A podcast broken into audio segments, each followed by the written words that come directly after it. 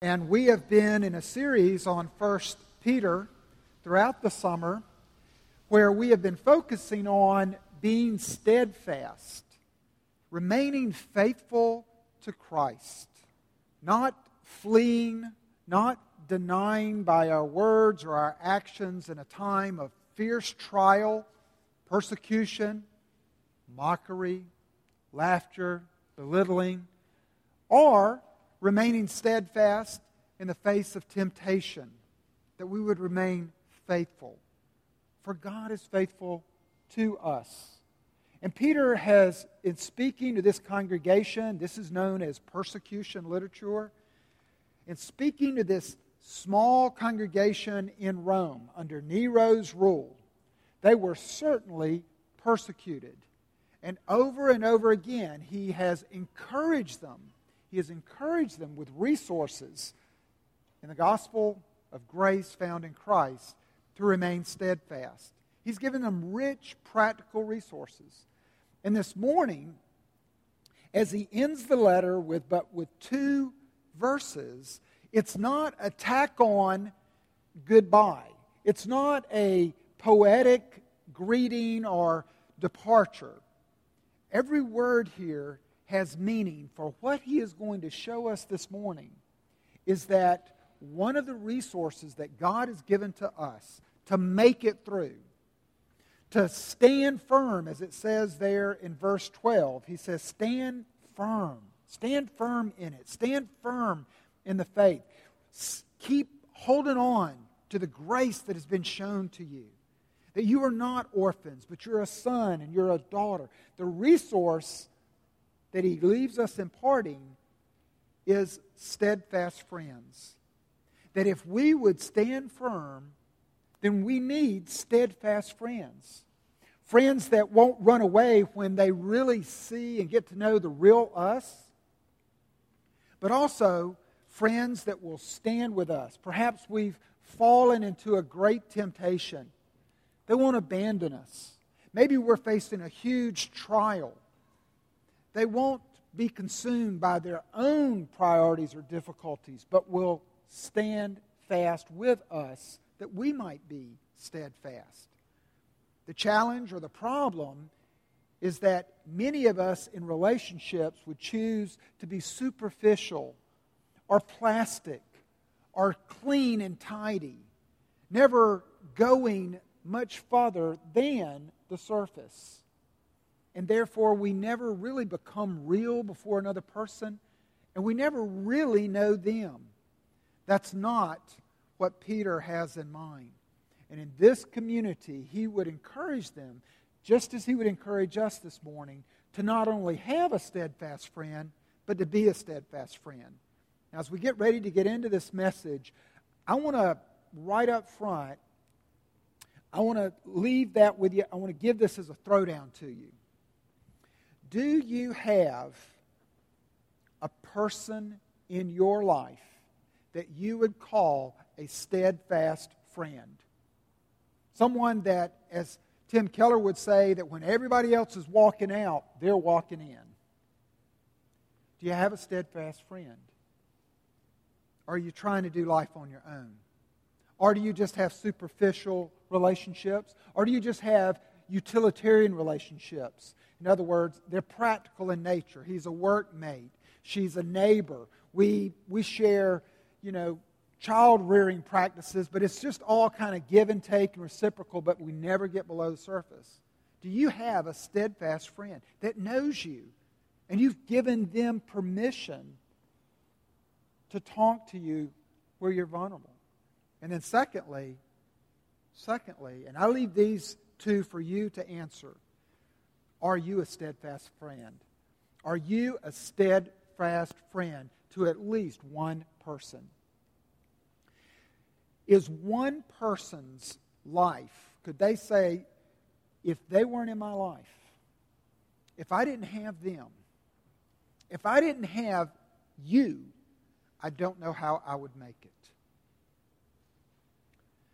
Are you that person to at least one other person? And do you have a person like that that you can say, I don't know how I would make it without that person? What Peter says is that in Christian relationships and in Christian community, we must have this because they become the hands and the feet and the heart and the mind of Christ. Christ in them holds my hand in a trial, and it's as if I'm holding Christ's hand. Christ in you ministering to me as steadfast friends, it is a tangible, physical expression of affection, of standing firm with me, of abiding with me, and it encourages me to stay steadfast.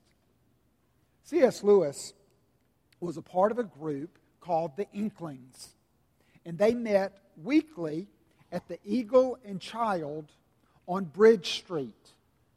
And one of the men that were, was a part of the Inklings, and there were about five of them, is, was Charles Williams. Now, Charles Williams became to C.S. Lewis one of his best friends out of these friends. Here's what he wrote about Charles Williams. He said, as far as the man, he's about 52 years old, of humble origin. There's still a trace of cockney in his voice. He's ugly as a chimpanzee, but he's so radiant, he emanates more love than any man I've ever known. That as soon as he begins talking, whether in private or in a lecture, he is transfigured and looks like an angel. In spite of his angelic quality, he is also quite an earthy person. And when Warnie, Tolkien, he, and I meet for our pint in a pub on Broad Street, the fun is often so fast, so furious, that the company probably thinks that we're talking bawdy when in fact we're very likely talking theology. The steadfast friends that they, they became would share their work, their writings with one another. But more importantly, they shared their very heart with one another. Later, C.S. Lewis, standing at the grave of Charles Williams, said that when he turned and he left that day, he knew he still had the inklings. But there was a part that he left at the graveside that the inklings would be less because of the absence of Charles. There was a part of him that only Charles could bring out in that dynamic of their friendship.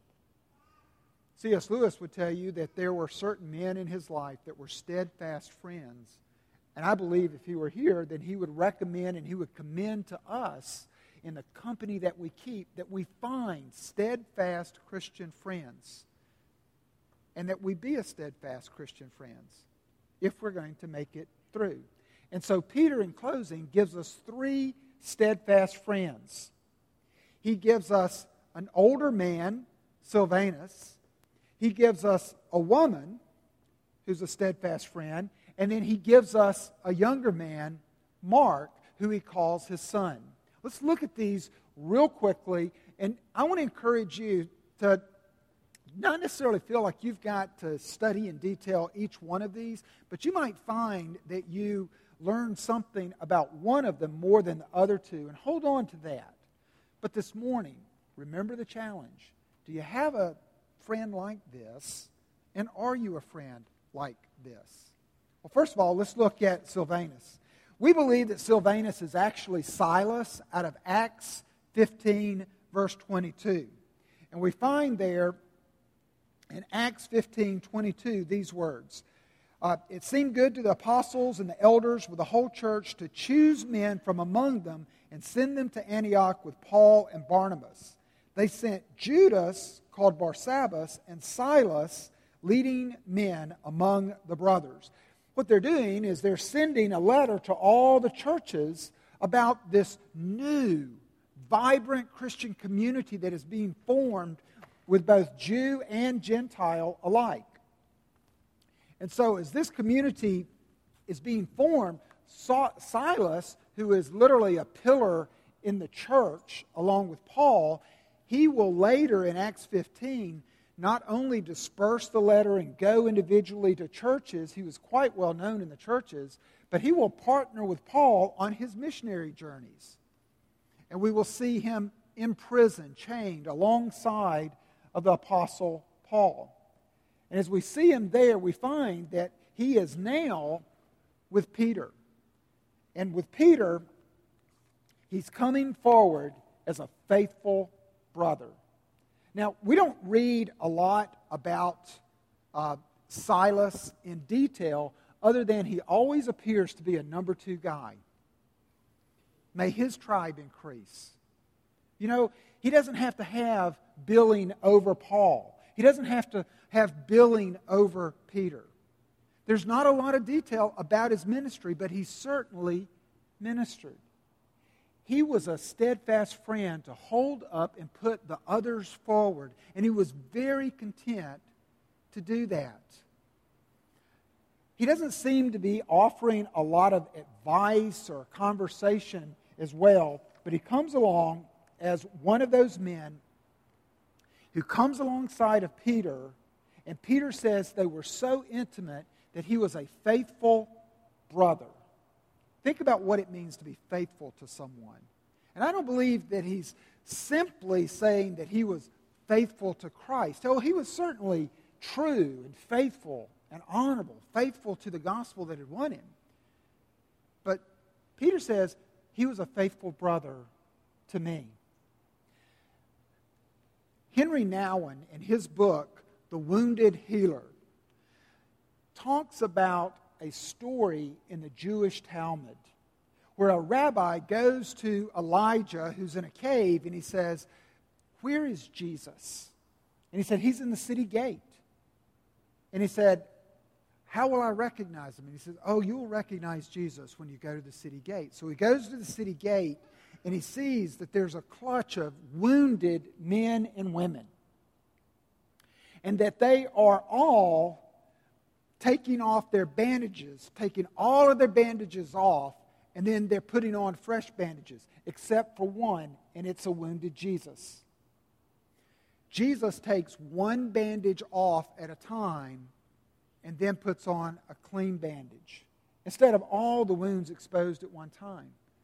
The rabbi asked him, Why do you do that? And he says, So that at a minute's notice, I can go and attend to the wounds of others without my own wounds impeding me.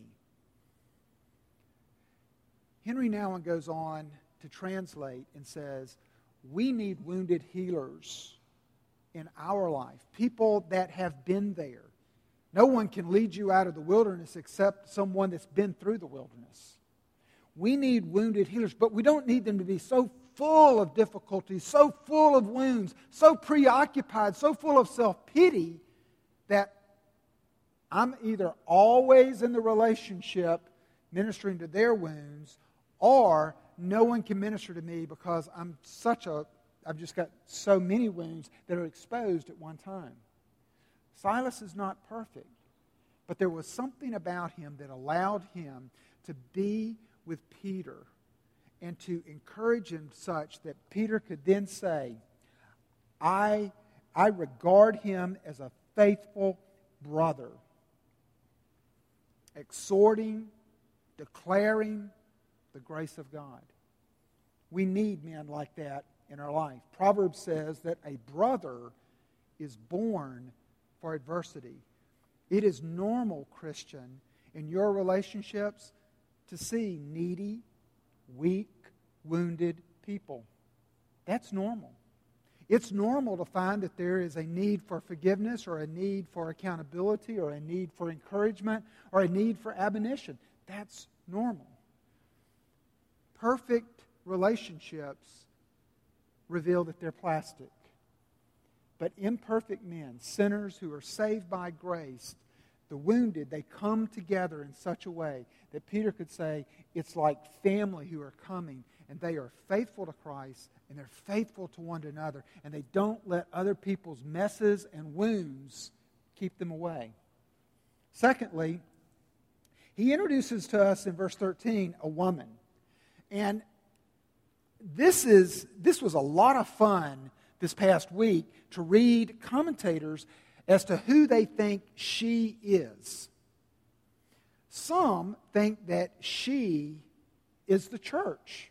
So that he says, I'm in Rome, and so she, the bride of Christ, which is what Two Rivers is, she, the feminine, sends you greetings. But others, and I tend to agree with them, think not. If you look, you'll see that in Corinthians, 1 Corinthians 9, verse 5, 1 Corinthians chapter 9, verse 5, this is Paul speaking, and he references Peter with a woman. Do we not have the right to take along a believing wife, as do the other apostles and the brothers of the Lord and Cephas? That's Peter's name. In other words, Peter had a companion of the most intimate level, and it was his wife. And she was a traveling companion. Do you remember in the movie Castaway where Tom Hanks finally, he's on this deserted island following the crash of the plane. He finally gets a raft together. He finally gets over the surf. And he's so exhausted, it's calm water. He just kind of passes out. And as he comes to, he sees that Wilson, the soccer ball. Now, if, you're, if you haven't seen this, you're going to think I'm absolutely crazy. But Wilson, Wilson has gone overboard. Wilson is off the raft. And Tom Hanks is just beside himself. And the, the anguish, I mean, you feel it. You don't say, I must be nuts because my heart is breaking about this man's being sep- this man being separated from a soccer ball. Robert Zemeckis, the director, went out of his way to show the anguish, to show the anguish as a result of our separation from even an inanimate object that we would choose to find the solace of companionship. It's as if Robert Zemeckis was saying, men and women are made for companions. We're not made for the solo life, and we're certainly not made to do this life on our own. We're not made to face trials on our own, our temptations on our own. God, in the beginning, looked to man, and he could say this not only about Adam, but Eve when she was created. It is not good it's not a good thing. It's the first thing that God pronounced not good. It's not good for man to be alone. So God made Eve to be a companion and a helpmate. Now, if you're single, this is not a sermon about you've got to go out and get married in order to have this level of intimacy. Not at all you can have companions in a really good same gender relationships. And it's those companions that will be found eternal. Not marriage, not children, not sex, not the institution of marriage. That, uh, the romantic aspect, that's not what I see here with Peter. What I see is he's saying, in my mate who traveled with me, I had a companion. I just didn't have a romantic partner. I had a companion. I had, our hearts were knit together. And by that, I mean that it wasn't someone that would tell another person what to do, but they would travel through various trials, facing various temptations together, partnered together. In many ways, many times, without words, just being together. Do you have a companion who is closer than a brother? Do you have a companion that you can say, this person really knows me? They know me intimately. Or is there someone that you can say, I know them. I know them just like a mate. I know them, I know their morning face. I know their sin pattern. I know their struggles. And I pray and I stay and I love and I work with them and I'll never quit on them. I'll never give up on them. Peter found that, I believe, in his wife. This woman from Rome is Peter's wife. She was also a fellow servant, a fellow evangelist. She was in the ministry with him. They were in a ministry together. Translated, they, were, they, they did church together, they did missions together. There's a movie, a book, really. It's a book, and then later they made a movie called Quo Vadis. Quo Vadis. And Quo Vadis stands for Where Are You Going? And Fox's Book of Martyrs actually highlights this as a tradition. They don't have historical evidence, but there is traditional evidence that at one point during the reign of Nero, Nero, the persecution became so severe that Peter was urged to leave. And he's in the hills of Rome, leaving Rome, when he meets Jesus. And he asks Jesus, he says, Lord, quo vadis? Where are you going? And he said, I'm going to Rome to be crucified for a second time. And with that, Peter turned and went back to Rome. When he was in Rome, some number of months later, one of the first in Fox's Book of Martyrs, one of the first martyrs was Peter's wife. They had corralled Peter. They brought his wife, who was a leader in the church. They brought his wife in front of him and they prepared to execute her, and they did subsequently in front of him. And as they are preparing to execute her, he looks to her and he said, Remember the Lord.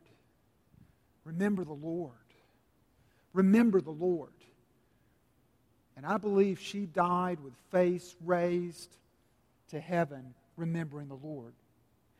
She stayed steadfast because she had a companion. And Peter could commend her to stay steadfast because she had assisted him to be steadfast. It was more, it was a partner in ministry.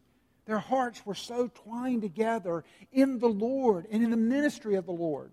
It was bigger than their marriage, bigger than their friendship, bigger than their family. It was community in the Lord, and they kept one another steadfast, and God worked through that. And then lastly, we're introduced to one, uh, one Mark, who he says is my spiritual son. And I've put down in your outline that I see Mark as a, a missional millennial. What do I mean by that? Whenever Mark appears in the scripture, and he is the author of the Gospel of Mark,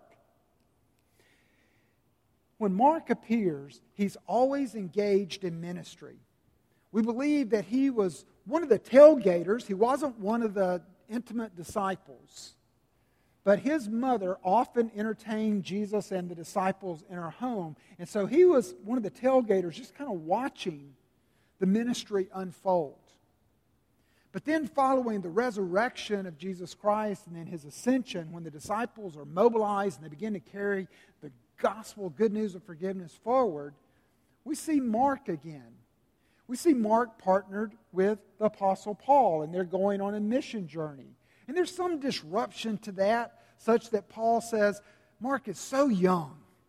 He's so young, and he's still got some, some things in ministry he needs to work through. I, I'm not ready to go to the mission field with Mark again. So Barnabas says, I am.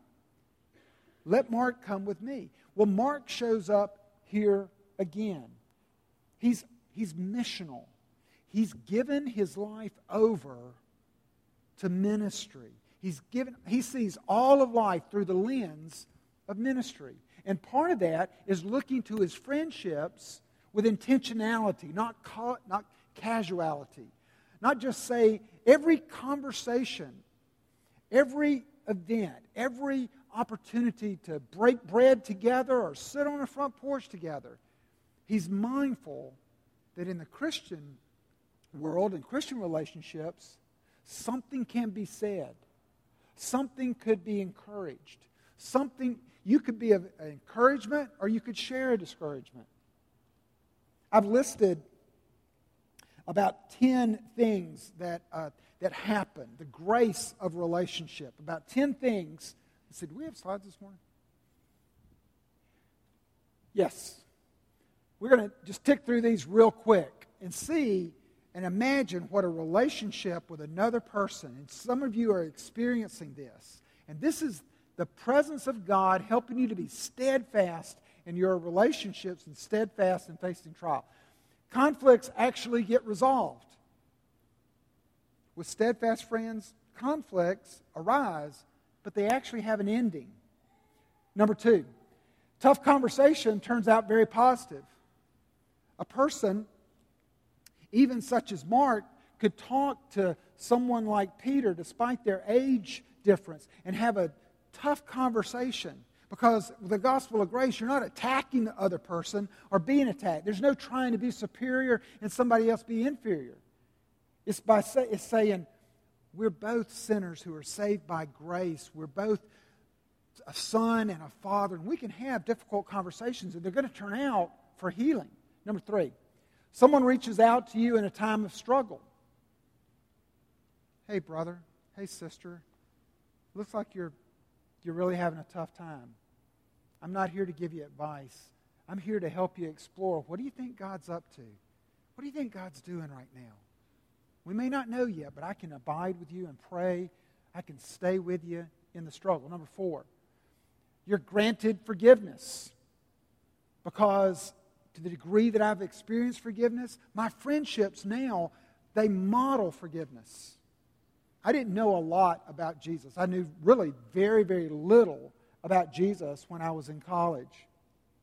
I came to Christianity. I came a Christian because of a man named David Elliott. He was Jesus to me. I didn't know Jesus, but I knew David. And if God could take my life and transform me so that I could be the type of friend that befriended other people and stood with them, particularly in trial like David, then I wanted, I didn't know Jesus, but I saw him in David. And I began to experience him befriending me and then expressing to me that I could be forgiven. And in my peer relationships or family relationships, there was the promise of restoring forgiveness there as well. Number five, uh, real love is expressed. Number six, that would be opposed to plastic love. You have a willingness to serve. There's something that now in this relationship, in this friendship, you know, here's Mark. Mark didn't say, you know what? I've got my comfortable life, and you're such a mess, Peter. I mean, man, you're in Rome, I, and things are coming down there and you've got this congregation, these congregations, and wow, I just, I've got a comfortable life right now. No. Mark could say, neither the difficulties that I face personally nor the desire I have for comfort will keep me from a friendship, a steadfast friendship with Peter and with the community. Number seven, casual friendship turns into a deep friendship. Hang in there. It really does. Uh, number eight, someone overlooks a weakness. We began to venture, make ourselves vulnerable in the relationship. And it's not that somebody just closes a blind eye to it, but we find that they have weakness as well. And many times, their weakness is a match for ours so that we can strengthen one another. Power of the gospel. Number nine, someone applauds a strength. And this is more than just a data boy. It's as if we're hearing, well done or you have gifts, or you, you really touched me. It's as if we hear the voice of Christ. Where else are we getting that? Number 10, people have learned how to be honest instead of being mean. There's nothing like Christian friendships, steadfast friendships that don't leave when it gets messy. They're willing to enter into messy relationships because here's the gospel God entered into my screwed up, messy relationship. I had a messy relationship with people, and I certainly had a messy relationship with God. But that was not good enough for him. And it certainly wasn't enough for him to stay away. On the cross, Jesus got messy. Bloody, sweaty, weepy mess. He entered the mess of our world in order to entering our broken world to begin to heal it. And a part of the way that he heals it is in steadfast friendships, faithful friendships. One way to look at this is called the, doctrine of adoption. You know, he calls Mark his spiritual son. And we see that in 1 Timothy and also in 2 Timothy in the very opening remarks, where Paul says that Timothy is a dear son to him and that he's become a spiritual father to Timothy. But more importantly, as we prepare to come to this table, God, your Father, speaks to you.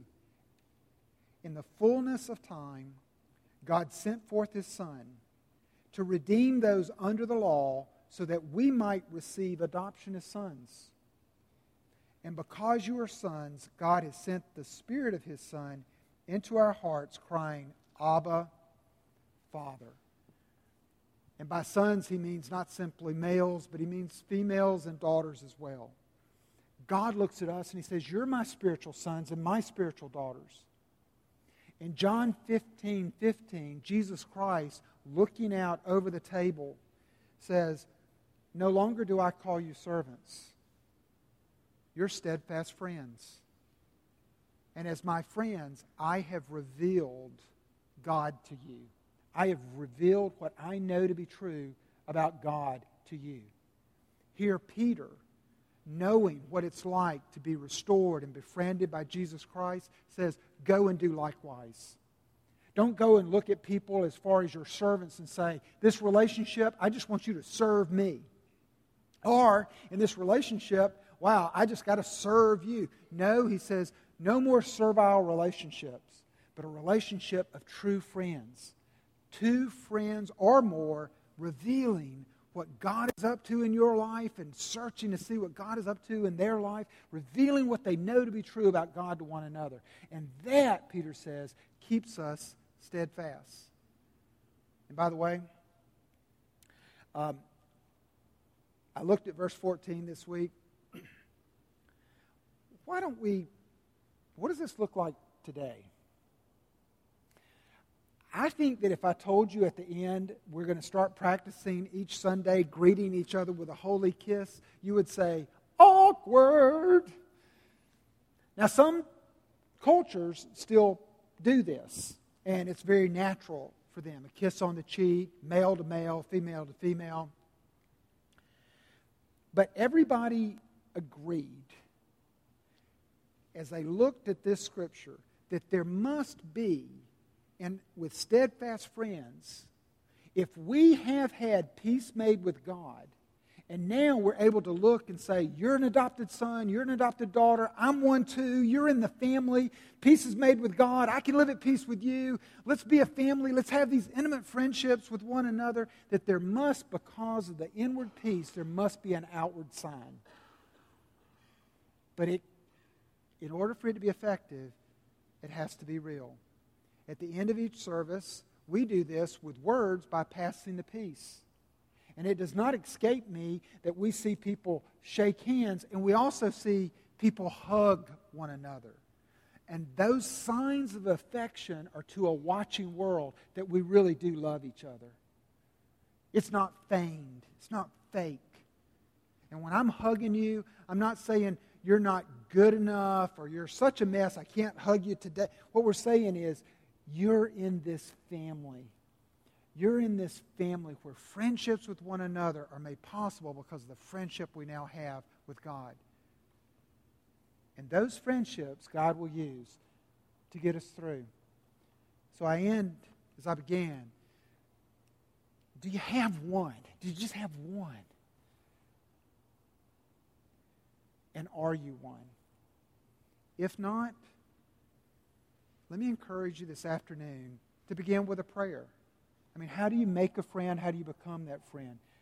I believe that it comes by saying, Lord, help me to be freshly acquainted again with Jesus, your own Son and my Lord, looking at me as a friend.